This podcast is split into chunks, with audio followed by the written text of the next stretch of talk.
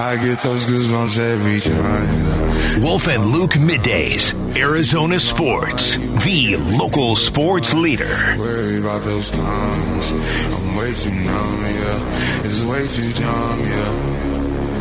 I get those goosebumps every time. Well, if I'm legitimately spending every break trying to keep track of all the cuts this year for the Cardinals, and then also how different this year's roster is going to be from last year's 53 man roster, it's like my entire break. Uh, but that doesn't matter right now because Drew Stanton is joining us on the Arizona Sports Line, and we got quarterback news from yesterday, but it, it's going to impact the, the entire Cardinals season. Uh, so Drew Stanton, a good guy to have on the line right now. Drew, how you doing? I'm doing great, thanks. How are you guys? Doing great, Drew. Thanks for joining us, buddy. Of course. Um, let's let's start with yesterday's news that Kyler Murray is going to stay on the pup list into the season for at least the four first four games, and then uh, it was probably about 15 minutes after that we find out that Colt McCoy is being let go. So, just your initial reaction to that, Drew? That that you know. the plan was Kyler's the starter and Colt McCoy's the backup, and now here we are on August 29th, and Kyler's still out and Colt McCoy's not playing, or he's not on the team. Yeah, well, you know, plans change, and, and I think the writing was on the wall last week when they made that. You don't make that trade. You don't give up a fifth round pick unless you have meaningful value that you're able to get in return on the field. And so the familiarity that they had not only with Josh Dobbs and Drew Petzing, but as far as Josh Dobbs' time in Tennessee last year with Monti Ossenfort, all of those things I think played into it. Now you have two weeks to get him prepared to go out and be your week one starter, and I think the skill set is going to be more in line to what you're used to seeing with Kyler Murray and what they want to do as they move forward. Yeah, you know, on that note right there, um, what do you know of Joshua Dobbs as a quarterback, and what do you expect to see? What kind of offense, if if he's going to be the starter, Drew? Yeah, I mean, I, I, I, in my mind, you remove if. I mean, you make that trade because he's a starter. If you felt good enough about Clayton Tune being your starter, you don't make that trade. You don't do that. You don't. You don't have to do all those things. Now, I know there's strategy, and you don't have to name a starter right now. But Josh Dobbs should be your Week One starter based on the sample size that we saw, and it's impressive, right? Last year he showed up and he started a game within eight days of being in Tennessee and played admirably. You know, they were trying to figure out what they were going to do. He uh, he went out there and played some good football, and I think again the skill set lets you believe that it's going to be able to go out there and, and have some mobility. He's going to be able to make some plays on the run and improvise some stuff because that's what this league has become. And I think he, he can pick up Drew Petzing's system. Uh, I believe you were also an aerospace engineer, right, in college? well, uh, no, Drew. So, thank you. Oh, similar. I'm sure it was something very similar, and you got a 4.0 just like him. So same type of same set of circumstances. He'll be able to pick up the offense again. It's a little nuance. He's been in that system before. I don't know if the verbiage is the exact same, but as you know, most NFL offenses have a lot of carryover and crossover. So they've already been in the same room together. There's familiarity in so many different ways that Josh Dobbs should be your week one starter if you're saying we're trying to put our best product on the field. We're talking to Drew Stanton. Uh, Drew, you played in this league for you know the better part of or, or actually a full decade. Um, if you're Clayton Tune right now, how do you approach this? Because he's already made substantial strides from being a fifth round pick just a few months ago.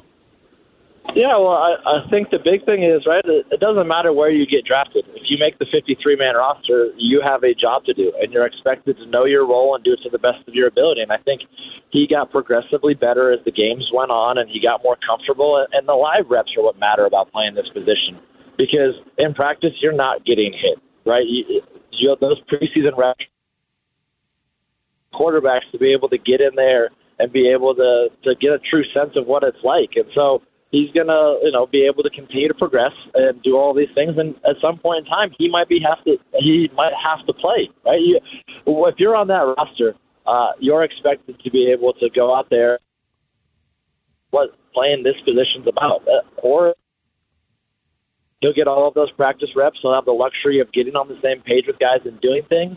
Uh i just don't know if he's quite ready but again is anybody ever sure that they're ready to throw somebody out there regardless if they're a first round pick, let alone a fifth round pick. Yeah, what do you think based on the offense you have seen right now, Drew? I think I know the answer, but you're going to have a much more detailed insight on this than anyone else would have. But when Kyler does come back, what do you think is going to be the biggest adjustment for him based on the offense that you've seen so far? Well, yeah, that was a loaded question because you know I'm going to say under center because you said you saw the same thing, right? Like that's the beauty of what they're going to ask him to do. Before it was he showed up, he's used to being in the shotgun. Kliff's used to being in the shotgun. So why would we go under center, especially when you know they talked about making changes or trying to get more balance for uh, various reasons. Now they come in and say, "No, Kyler, you're going under center." So uh, again, it's just a matter of getting reps, feeling comfortable. But we saw in the preseason they want to be able to get multiple tight end sets. They want to be able to move guys around and, and gain a strategic advantage in the run game. They want to stay balanced. They want to commit to the run game because that's going to help push the ball down the field in play action. And we'll see some of those things that we saw. Again, Jonathan Gannon and his staff made it very apparent they were not game planning for teams in preseason games. They were just running their offense. So we got a true sense of who they want to be, right? Second and long, they want to get an empty and spread it out. That's bread and butter for Kyler because it opens up running lanes for the quarterback. It gets the ball out of his hand.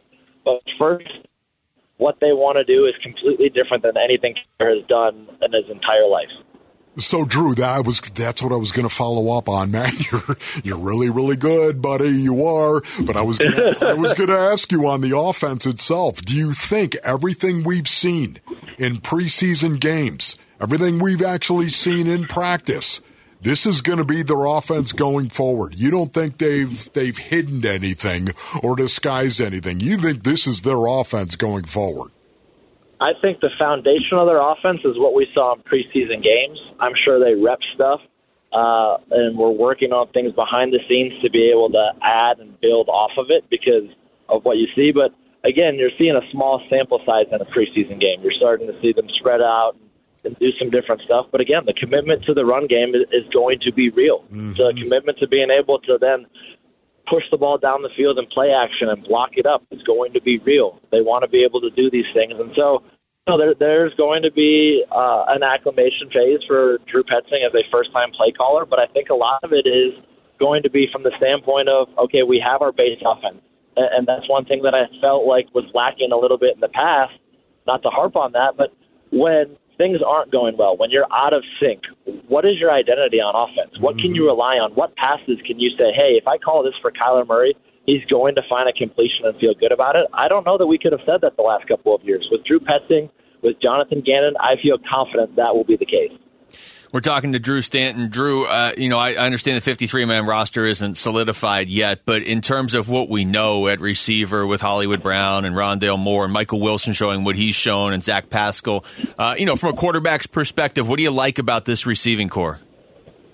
Well, I think it's versatile, but I think it's also just the entire, you know, skill group in general, right? You look at the tight ends, and when you get Zach Ertz back, you know, and you have Trey McBride, the versatility you have at that position with the running backs, you know, James Conner, the ability to catch the ball out of the backfield. You want to take advantage of all of that. And, you know, I think where you can gain an advantage it depends on the week. And if you feel good about putting four wide receivers out there, you've got four guys that you're comfortable with that can block, that help out in the run game, and then you can also throw the ball. These are bigger wide receivers than we're accustomed to seeing. But on third down, those guys – are going to catch the ball in traffic. They're going to be able to do different things. And so I think it, it's a necessary change for what the league is presenting right now because you have to be able to adapt week to week based off of defensive coordinators, how multiple they are. You want to be able to have personnel groupings that can take advantages of those weaknesses that you're seeing on defense. And you can go four wide receivers and,